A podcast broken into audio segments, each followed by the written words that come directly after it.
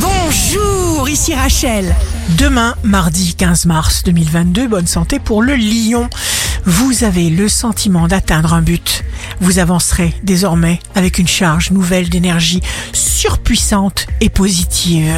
Le signe amoureux du jour sera le scorpion. Audace, courage, demandez, vouloir, vous avez confiance. Choisissez de faire tout ce que vous aimez.